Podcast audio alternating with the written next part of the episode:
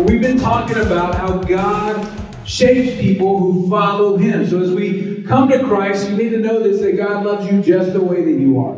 He loves you just the way that you are. You, you, you don't have to perform for Him. Maybe you grew up in a home where you felt like you had to perform for your parents' love. You don't have to do that with God. God loves you just the way you are, but He doesn't want to leave you that way. And so I want to talk today about how do we grow spiritually. And so that's been the idea of this series. But this today we're going to wrap it up with one specific idea. Um, but the, the, the, the, key passage of this series that we've been kind of looking at, we've been kind of coming back to every every uh, week, has been Romans 12, verse 2. And that's do not be conformed to this world but be transformed by the renewing of your mind. And so this world has a pattern, it has a way of thinking, it has a mold, it has a, a way that it's trying to shape us, but we need to know that that's happening to us. We need to be aware of the things, whether it's, you know, how the, the people that we work with or that we go to school with or our culture or our boss or the things that we see on TV or the internet or social media, constantly trying to shape us, but God has a way that He wants to transform us that's different than the pattern that this world has for us. Whether we talk about how we view morality or politics or sexuality or how we view other people, this world has this pattern, and but we need to be aware that the Bible many times teaches us something very different.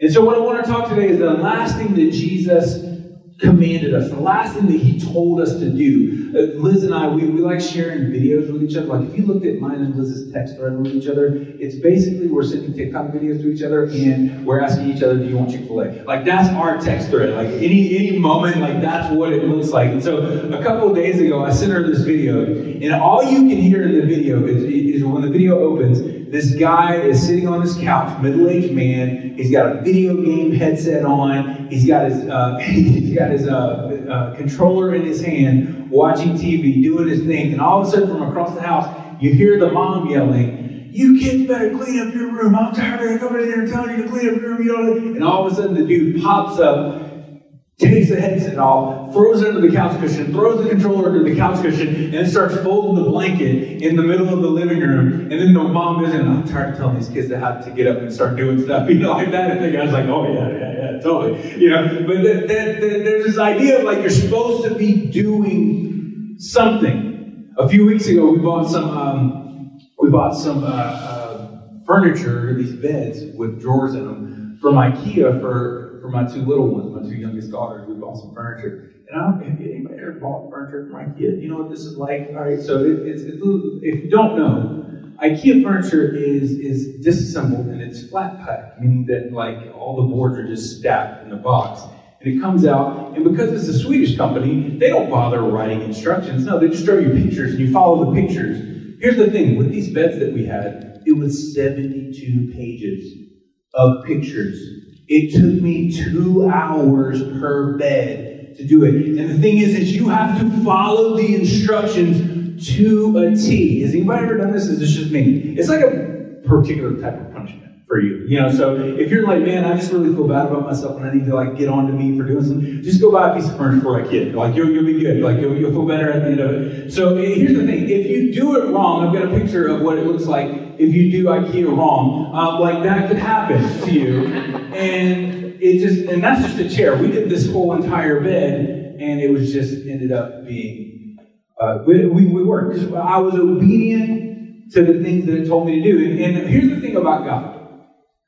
So many of us, we go through life and we're worried about Am I going to miss God's will? Have you ever thought about that before? Like, I'm going to miss, like, what God, God's going to tell me to do something, and somehow I'm going to miss it. Like, I'm going to marry the wrong person, or I'm going to do this the wrong job, or I'm going to pick the wrong career, or I'm going to go to the wrong college. You know, especially young people, they think about this like, man, I don't want to miss God's will for my life. And so, what the idea behind that is, is that the 72nd page of the IKEA instructions, like, I want to make sure I get there and I don't want to miss that. I don't want to miss the end. I don't want to miss how this is supposed to be. I don't want to miss how it's supposed to end up like. But here's the thing when we're talking about obedience to God, the Bible talks about how the steps of the righteous in Psalms are ordered by the Lord. The steps. And so we have to be more concerned about being obedient to the last thing God told us instead of worrying about getting to the, the end of the journey that He wants us to get. And so, as long as you're obedient to the previous step, you're going to end up where God wants you to be. You see how that works? So, if, if I'm looking at this 72 page IKEA instruction thing, if I'm obedient to page one, that'll lead me to where I need to be to page two. I'm obedient to page two, that'll lead me where need to be on page three. All the way until I finish the thing on page 72. Do you see how that works? So many of us are concerned about how do I get to page 72? Just be obedient to the last thing that God told you to do. Just be obedient to the last thing that God told you. So, what did Jesus tell his followers to do? What was it? The, what was the last thing that Jesus told his followers to do? And when we read this, we have to ask ourselves: Am I being obedient to that? Am I doing the last thing that he told me? I want to end up in heaven. I want to end up in his presence. I want to end up being with him in eternity and worshiping him for eternity. I, that's where I want to be. I want that's my page 72. I want to end up there. But what is the last thing that he instructed his followers to do? We find this in Matthew chapter 28, verse 19 and 20. Therefore, go and make disciples of all nations baptizing them in the name of the Father and the Son and the Holy Spirit, teaching them to observe all I have commanded to you. And behold, I am with you always, even to the end of the age.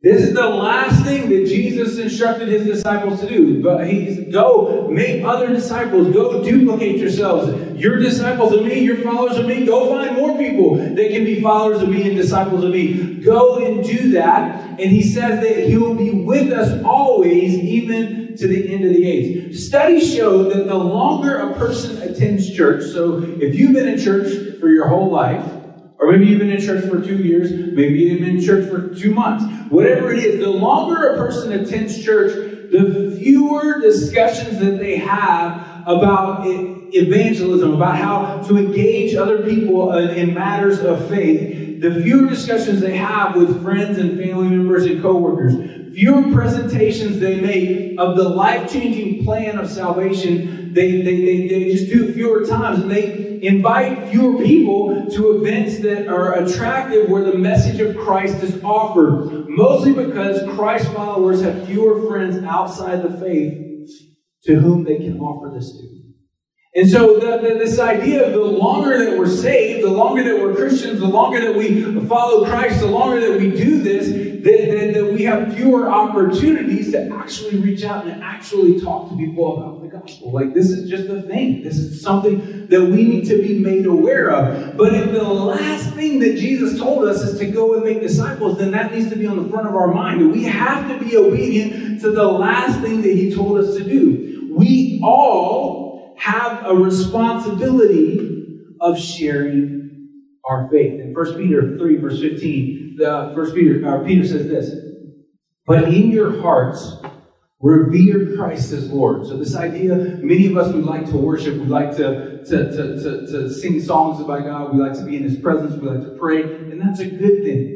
And then he says, he continues, always be prepared to give an answer to anyone who asks you for the reason for the hope that you have.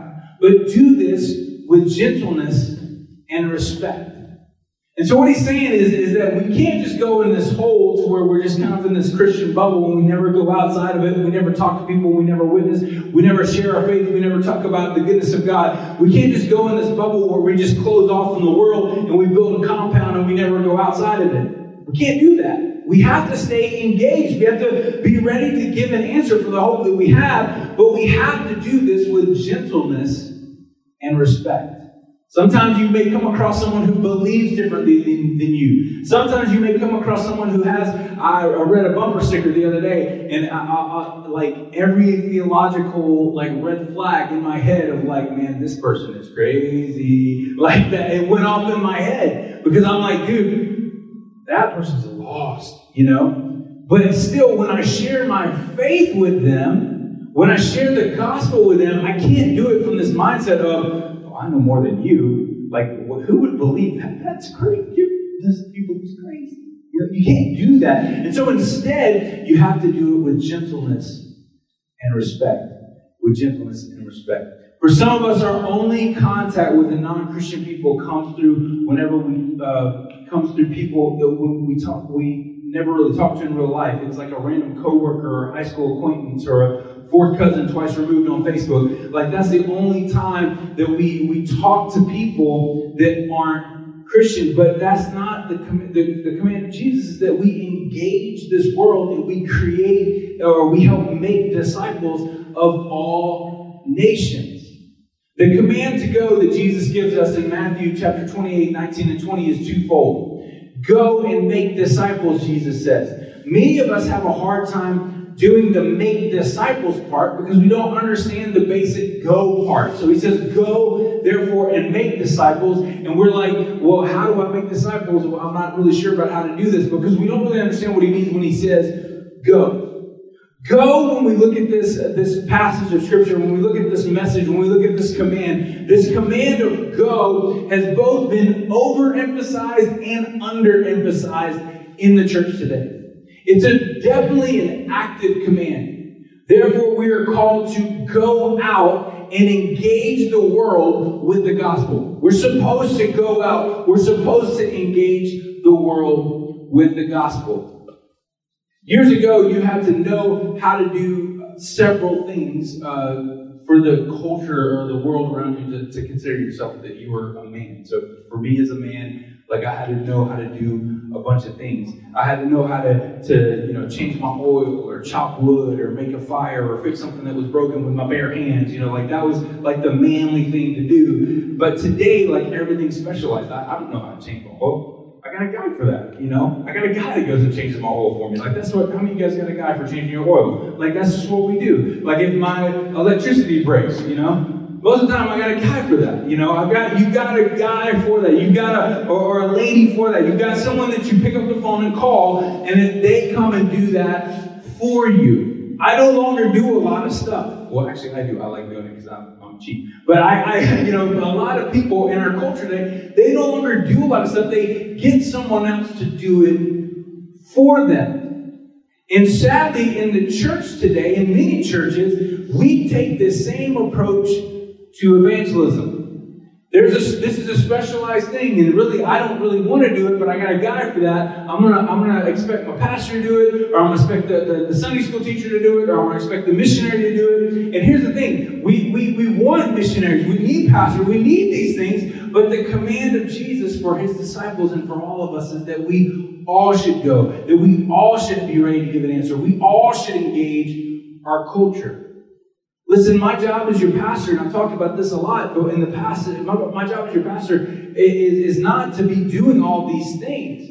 Uh, uh, and, and, and to, to be going and to be the one that's out there. That I have to do that as a Christian. That's my job as a Christian. But that's not my job as the pastor. My pastor, pastoral job is this in Ephesians chapter 4, verse 11 and 12. And he gave the apostles, prophets, evangelists, shepherds, which is a pastor, and teachers to equip the saints for the work a ministry for building up the body of Christ. So my job in this context, not my job as a Christian, because that's my job, my job as a Christian is to go, but my job in the context of being your pastor is to equip you so that you can go out and make disciples. You see how that works? You see how that works? And so we we we we we have all have this command that we must go. We can't specialize it out. We can't farm it out. We can't call a guy to do it for us. Jesus tells us that we all have to go and make disciples. So we see this command to go underemphasized in the church today. We think, well, let's get someone else to do it. But go is also overemphasized when we look at how missions can only happen with a plane ticket. Some people think that. Well, when I go on a mission trip, when I say a mission trip, most of the time, most of us think, I gotta get a passport, right? When I say, let's go on a mission trip, what do we think? I gotta get a passport. It's the first thing you think. Yeah, I've got to go somewhere. I've got to go far off. And so this idea of go is overemphasized by some people in our own minds. Years ago, Liz and I were leading a trip in Honduras. We actually did to get a passport. We were leading a trip in Honduras, and what happened was is that uh, there was a translator there. Her name was Kinsey. Some of you guys have heard me tell Kinsey's story before. Kinsey uh, was a she was majoring in social work. She was a college student. She was about to graduate, and she was wanting to go to Africa to work with poor and underserved people uh, in Africa because that's where they were. But what she didn't realize is that in her own city, the poorest uh, uh, community in the Western Hemisphere was in her own city. There was a, a, part of her town where it was called the Bordo, and in that part of town, people made, uh, there were tons of people living in poverty, uh, food scarcity, a lot of health issues. Uh, people lived in one room, uh, shacks made out of construction scraps that they just found. Uh, with many times, it was uh, dirt floors with six or seven people living there. And, and I remember at the very end of our trip, she was telling us this story about how she wanted to go to Africa to help with orphanages and things like that. And I asked her how many times she had seen the orphanage that we visited in her own town. She said, I didn't even know these existed before you guys got here. So many times we think, well, I've got to go really far off to meet people that have the needs of the gospel. I have to go really far off. I have to go, I got to get a plane ticket. I got to get a passport. I got to go far away to find people that need the gospel, that need Jesus, that need a message of hope and love and forgiveness. We got to go far off for that. But what we need to realize is that those people exist in our own backyards, in our own neighborhoods in the schools where your kids go, in, in, the, the communities that are around you. There are people that need the hope of the gospel. And um, she said that, that, that, Kinsey said that God had used our time together to open the eyes to the, the needs of our own community.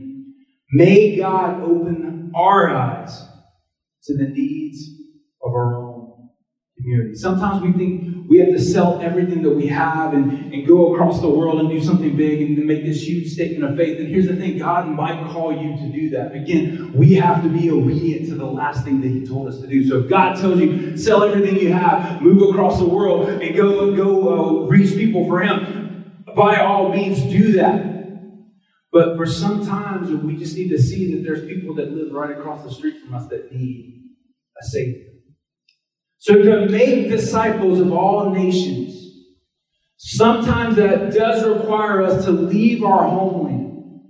But Jesus' main focus remains on the task of all believers simply duplicating themselves wherever they are. Wherever they are.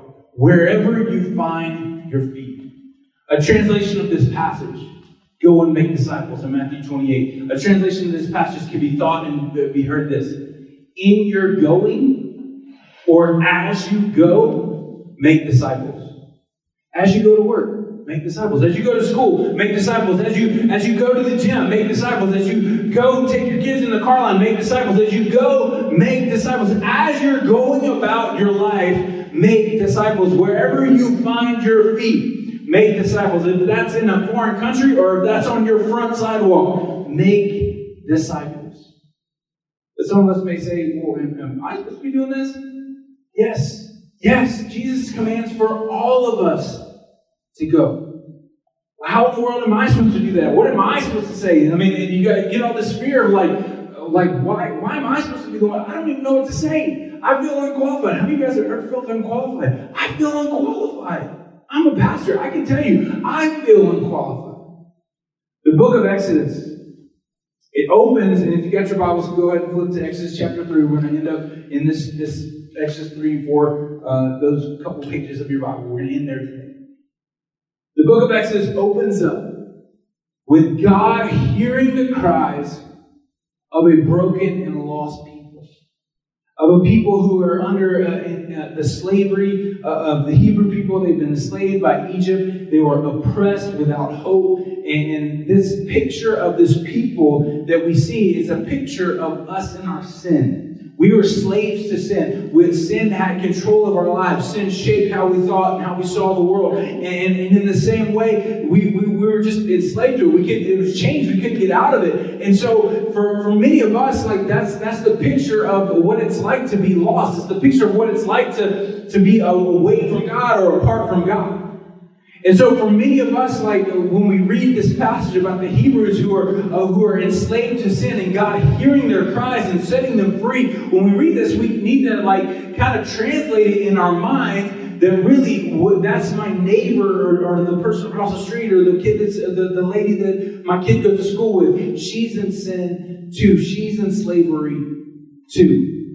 And so God hears the cry of the, the Israelites who were enslaved by the Egyptians. He hears their cry and he comes to a man named Moses who was in exile at this time. Moses was a Hebrew kid when he was a little baby. The Pharaoh, uh, the, the, the, leader of Egypt, he decided that he, he wanted to, that the Hebrews were getting too powerful, that there were too many of them. And so what he decided to do is he was going to kill off all the, the, the, young generation of them. So he decided that any Hebrew child that was under a certain age, that he was just gonna, they were just gonna kill. So they decided that they were gonna murder. And Moses' mom actually put him in a basket and floated him down the river to try to save his life. And Pharaoh's daughter herself, the king's daughter, found him in this basket, and he was raised in the house of the king, but he was a Hebrew kid.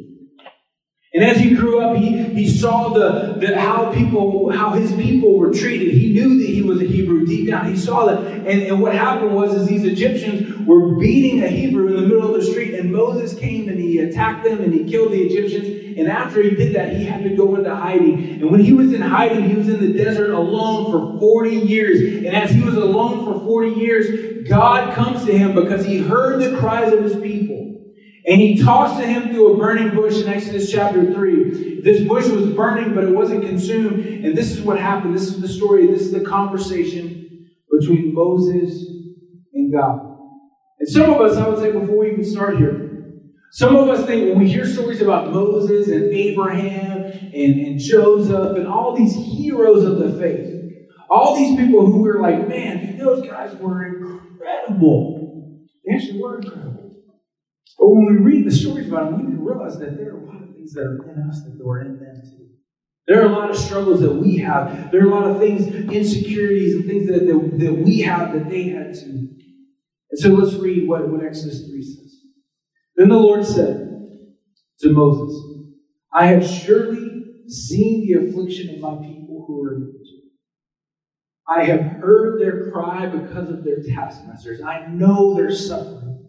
And I have come down to deliver them out of the hand of the Egyptians and to bring them out of the out of that land into a good and broad land, a land flowing with milk and honey, to the place of the Canaanites, the Hittites, the Amorites, the Perizzites, the Hivites, and the Jebusites.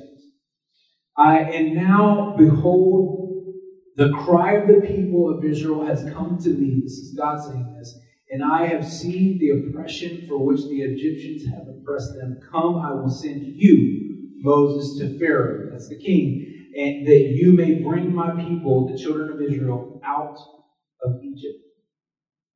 So we see this, and we see this, this story, and he's giving Moses like this incredible task of delivering his people out of slavery, bringing them from darkness into light. And when God Himself speaks to Moses, He tells him how He's going to be used to deliver this people. And he felt the same way that many of us do when Jesus tells us to go. Moses immediately had fear, and so he asked God several questions. And I want to look at those questions today. The first thing he asked God is this Who am I? Who am I? And you may be asking God this today. You may be asking God, uh, who, who am I to even do this today? And that's what Moses asked, asked God in uh, Exodus 3, verse 11. He says, Who am I that I should go to Pharaoh and bring the children of Israel out of Egypt? God, why me? I'm sure that there's someone else that's more qualified, that has more giftings, that has more, uh, that's holier than I am, that, that doesn't have the mistakes, that doesn't have the past that I do, that doesn't, that doesn't have the issues that I have, or the struggles that I have, or the finances that I have. Uh, there's somebody else that's more qualified to do this than me. Who am I that you would pick me? Many of us don't feel qualified or even able to serve God based on what we know about ourselves. You know yourself, and you're like, man, I'm not qualified. I don't know what I'm supposed to do. I, but, but here's the thing we forget that God is the one who qualifies us and equips us for the mission that He asks us to do. If God's going to ask you to do something, He's going to qualify you for it. And the command that He gives all of us is to go and make disciples. And so God is going to qualify and equip you to do that.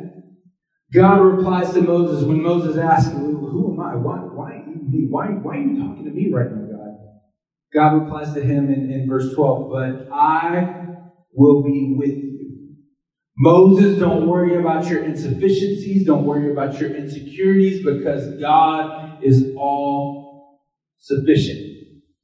Jesus says this in Matthew 8, 28 20, right after he gives us the command to go. He says, And behold, I am with you always to the end of the age. He is with us. When you go and you make disciples, you're not going alone. The first step in doing anything great for God is to allow Him to define you. Stop defining yourself by your past. Stop defining yourself by your sins. Stop defining yourself by your circumstances. Allow God to define you. The first step in doing anything great for God is to allow Him to define you. So Moses said, Who am I? The second question he asked. Okay, so you told me that you're going to be with me, that I shouldn't worry about it. Well, who are you? That's Moses asked God. Who, who are you? In verse 13, he says, Then Moses asked God, If I come to the people of Israel and say to them, The God of your fathers has sent me, they will ask me, Well, what's his name? What shall I say to them? In verse 14, God says to Moses, I am who I am. This means that God has, is not caused by or dependent upon anything else. God is and he will always be. What God is saying to Moses is Moses, I am all that you need because I don't need anything and I am with you. When we understand that God who supplies everything, that God who sustains everything, that God who set the world and the universe into motion, when we understand that He is the one who is with us, He is the one who sustains us, and when we talk about uh, missions, He's not telling us to do our own thing. In fact, we're doing His thing. We're participating in His thing. We're not. He's not saying, um, you know, Judah, go do your own thing and, and try to reach people for. No, He's saying, this is my thing, and I want you to be a part of it. This is my thing, and I want you to be a part of it. And so, God, who is who He is, He, I am who I am, is what He names Himself, is what He calls Himself. He invites Moses to participate in His thing. So when we're talking about sharing our faith, when we're talking about witnessing, when we're talking about telling other people about Jesus, you're not doing that on your own. You're, in fact, you're doing God's thing with Him. And so all of His power, all of His, his ability, all of His, His strength is there with you to support you and be with you. The last thing Moses asks is this. He says, Who, who am I? Who are you? And then he says this what if they don't believe me? What if they don't believe me? You ever thought about that when you're talking, when you're thinking about, you know, I gotta, I want to share my faith with someone. I, I mean, I, I want to talk to someone about Jesus. I want to talk about what Jesus has done for me. But what if they don't believe me? We live in this culture now that has like this really fluid definition of what truth is, where no one believes anything anymore. So what if, what if they don't believe me? And that was a question, and, and if you flip over to, to chapter 4, Moses, had, Moses answered, But behold, they will not believe me or listen to my voice, for they will say, The Lord didn't appear to you. You, you know, you say you believe in God and that God, that you serve God and God is with you and God's delivered you, but, but I don't, I don't believe that. What if, what if they have that response? Okay, I understand who you are and I understand who I am, but they're just going to reject what I, what I think. And this is what God said in Ephesians or Exodus uh, 4, chapter 2. Exodus 4, or 4, verse 2. The Lord said to him, What is that in your hand? He said, A staff. And he said, Throw it on the ground. And when he threw it on the ground, it became a serpent And Moses ran from it. You can picture this. Like, this is the thing. Moses, he was a shepherd. He was on the backside of the desert. He was holding a staff. And God says, Okay, what's that in your hand? You're worried about people not believing you? What is it that you have in your hand right now? And he says, This is a staff, God. This is a normal stick that I carry around, that I've been carrying around for years. This is my stick. This is just kind of my thing. It's like all my photos, I have the stick in it. You know, like this is what I have, right? And God says, Whatever's in your hand, just throw it on the ground. And he does it, and all of a sudden the thing becomes a snake. Crazy, right? And, and, Moses ran away from it, but God said to Moses, Put your hand, put out your hand and catch it by the tail. And so when he, he put out his hand and he caught it, it became a staff again in his hand. That they may believe the Lord, that the God of their fathers, the God of Abraham, the God of Isaac, the God of Jacob, has appeared to you. When asked, What if they don't believe in me? God responded to Moses, what is that that you have in your hand? What is it that you have in your hand? What have I already done for you? What have I already changed in you? What have I already delivered you from? Use that when you're talking to people about Jesus. Use that. People can't argue with what God has done in your life. You know what? I used to be depressed, but now I'm not. I used to have a bad temper, but now I'm not. I used to be guilt ridden all the time, but now I'm not. I used to have a, my marriage was on the rocks, but now it's not. I used to have struggles with, with the way that, with depression and the way that my thought life was, but now it's not. See, when you have things in your hand right now that you can use when people say, well, I'm not sure that God didn't talk to you. No, I know God did because I'm delivered from that. God's already delivered me. The most effective sermon that a person can give is their testimony. The most effective thing that you can use to talk to people about Jesus, to talk to people about that, is your testimony. You can learn all the theology that you that you want and have memorized all these Bible verses and read all these books and study and all this stuff. And you know what? You should do that. That's probably a good thing for us to do. You, you guys know me. You guys know I like that. But none of it is more effective than that old refrain that we used to sing. I once was lost, but now I'm found. I was blind, but now I see. This is my story. And so God tells Moses, use what you have in your hand. Talk about what God has done for you. God healed my marriage. He didn't. I didn't think I could trust anyone anymore. But God, but God healed my heart so where I could. I, I kept making the same mistakes over and over again. But God set me free of that sin. I was wrecked with guilt and shame. But God lifted that from me, and He set me free of that. There's always a reason why you will feel unqualified to go. You need to know that. There's always a reason why you will feel unqualified to go. There's always going to be a reason why it's not a good time. It's always going to be.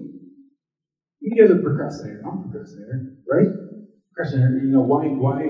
Um, why do today what you can put off for tomorrow? Like that's the procrastination motto, you know? Like there's always going to be something that comes up where like, I, I, I can do this tomorrow. I can get this done tomorrow. Like today's not a good day. I don't feel good. I woke up on the wrong side of the bed. You know, I, I, my shoes untied. I really don't want to talk to them about Jesus right now. You know, like there's all kind of things that can happen inside of us where we're like, just there's a reason, there's a reason, there's a reason. But what we understand, what we need to understand is that those things are being fed to us by an enemy who doesn't want us to accomplish the will that God has for our lives.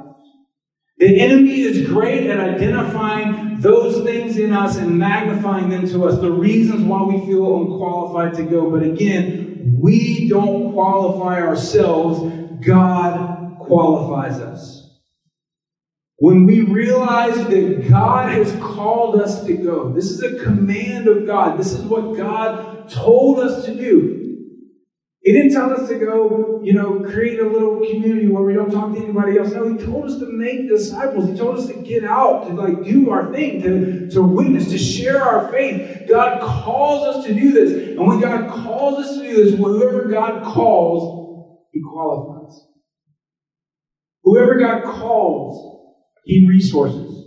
You might think, well, I don't know what to say. I believe that in the moment that God, that God puts you in that situation, that the Spirit of God is a gift to you as a Christian. And that He can give you supernaturally what to say in that situation. He can give you now, he can give you resources that you don't have. That's the whole point of 1 Corinthians chapter 12. It's resources, it's gifts that we don't naturally possess that we can use to share our faith. God qualifies resources. The other thing that you see when you read the, the verse or the, the story of Moses is that God was always one step ahead. God was always one step ahead. There were times when you read the story where you're like, okay, it seems like Moses is a little bit in over his head right now, but then immediately God took care of it. Immediately God, God, God just he did the thing and he, he delivered and he delivered uh, time and time and time again. God always goes before us. So he qualifies us. So you right now, as you are today, you are qualified to share your faith. You're like, Pastor, don't feel that way. I'm telling you, you're qualified to share your faith right now. You can do it. You have the resources through the Spirit of God living inside of you right now. You can do it. And God, you need to trust Him that He has gone before you. He will lead you into conversations. He will lead you to people who need the light of the gospel that you have inside of you so that they, they can uh, experience the power of God. Matthew chapter 5, the Bible talks about this, and I'll end up ending with this today. Talks about how we're a, a, city on a hill, but we shouldn't hide our light. But the, the last thing that you would do if, if you needed a, a light in your house, right, is I wouldn't light a candle. Imagine they didn't have power back then, right? Wouldn't light a candle and just kind of put a basket over it. Who would do that? Why would you do that? Who, who does that? wouldn't light a candle and just put a basket over it because then it defeats the purpose of even having the candle there. Like, why not just don't light the candle? But that's what Jesus, that's the analogy that Jesus uses for, for people who follow him, who love him, but don't share their faith. It's like lighting a candle and just putting basket it. You are the light of the world. You are the light. Jesus who's alive inside of you, Jesus who's transformed you, Jesus who's delivered you, Jesus who's called, you are the light. And there are people that you're going to come across this with this week. Who's going to cross your path? Who's going to, who's going to, for some reason, they're going to start talking to you. I don't know if you guys have ever had this happen to you before, but all of a sudden, like, this person just starts, like, baring their soul to you, and you're just like, whoa, okay, well, let me let me like recalibrate my mind, you know, like let, let, me minister right now, you know. And I was I wasn't ready for that, but all of a sudden they do. I found myself in that situation a couple weeks ago when I was in San Antonio. This lady just starts talking to me, you know, saying all the stuff that she's struggling with and going through. And all of a sudden I'm like, okay, well, I, I need to kind of approach this from a different mindset. I believe that you're going to be, God is going to bring people into your path. If all you do is say, this is all you need to do you might be thinking, well, man, I gotta, you know, it's like me right now. I wouldn't, I was thinking the other day, I was like, I'm gonna go home and tell this. I wanna, like, one year from now, I wanna run a marathon. That's what I wanna do. I was sitting in that kind of mood, like, let's get it, you know. Here's the thing, I'm not, I'm like Caleb or I'm not in shape at all. Like, at all. Like, I would, like, run a marathon, like, I wouldn't get to the corner, like, and much less do the 26 miles. Just wouldn't happen, right? And most of us, when we talk about sharing our faith, like, that's what we think. We're like, dude, that is a marathon. And I'm not, like, I am not in shape to do that. But I'm telling you that if you commit and all you have to do, all you have to do say God. That's all you have. Yes, I'll be a part of your mission. Yes, I want to make disciples. Yes, I will share my faith. And I promise you that God will equip you, He will lead you, He will direct you, He will bring you on your path. And all you to do. You then, at that point, you're just following the steps of man.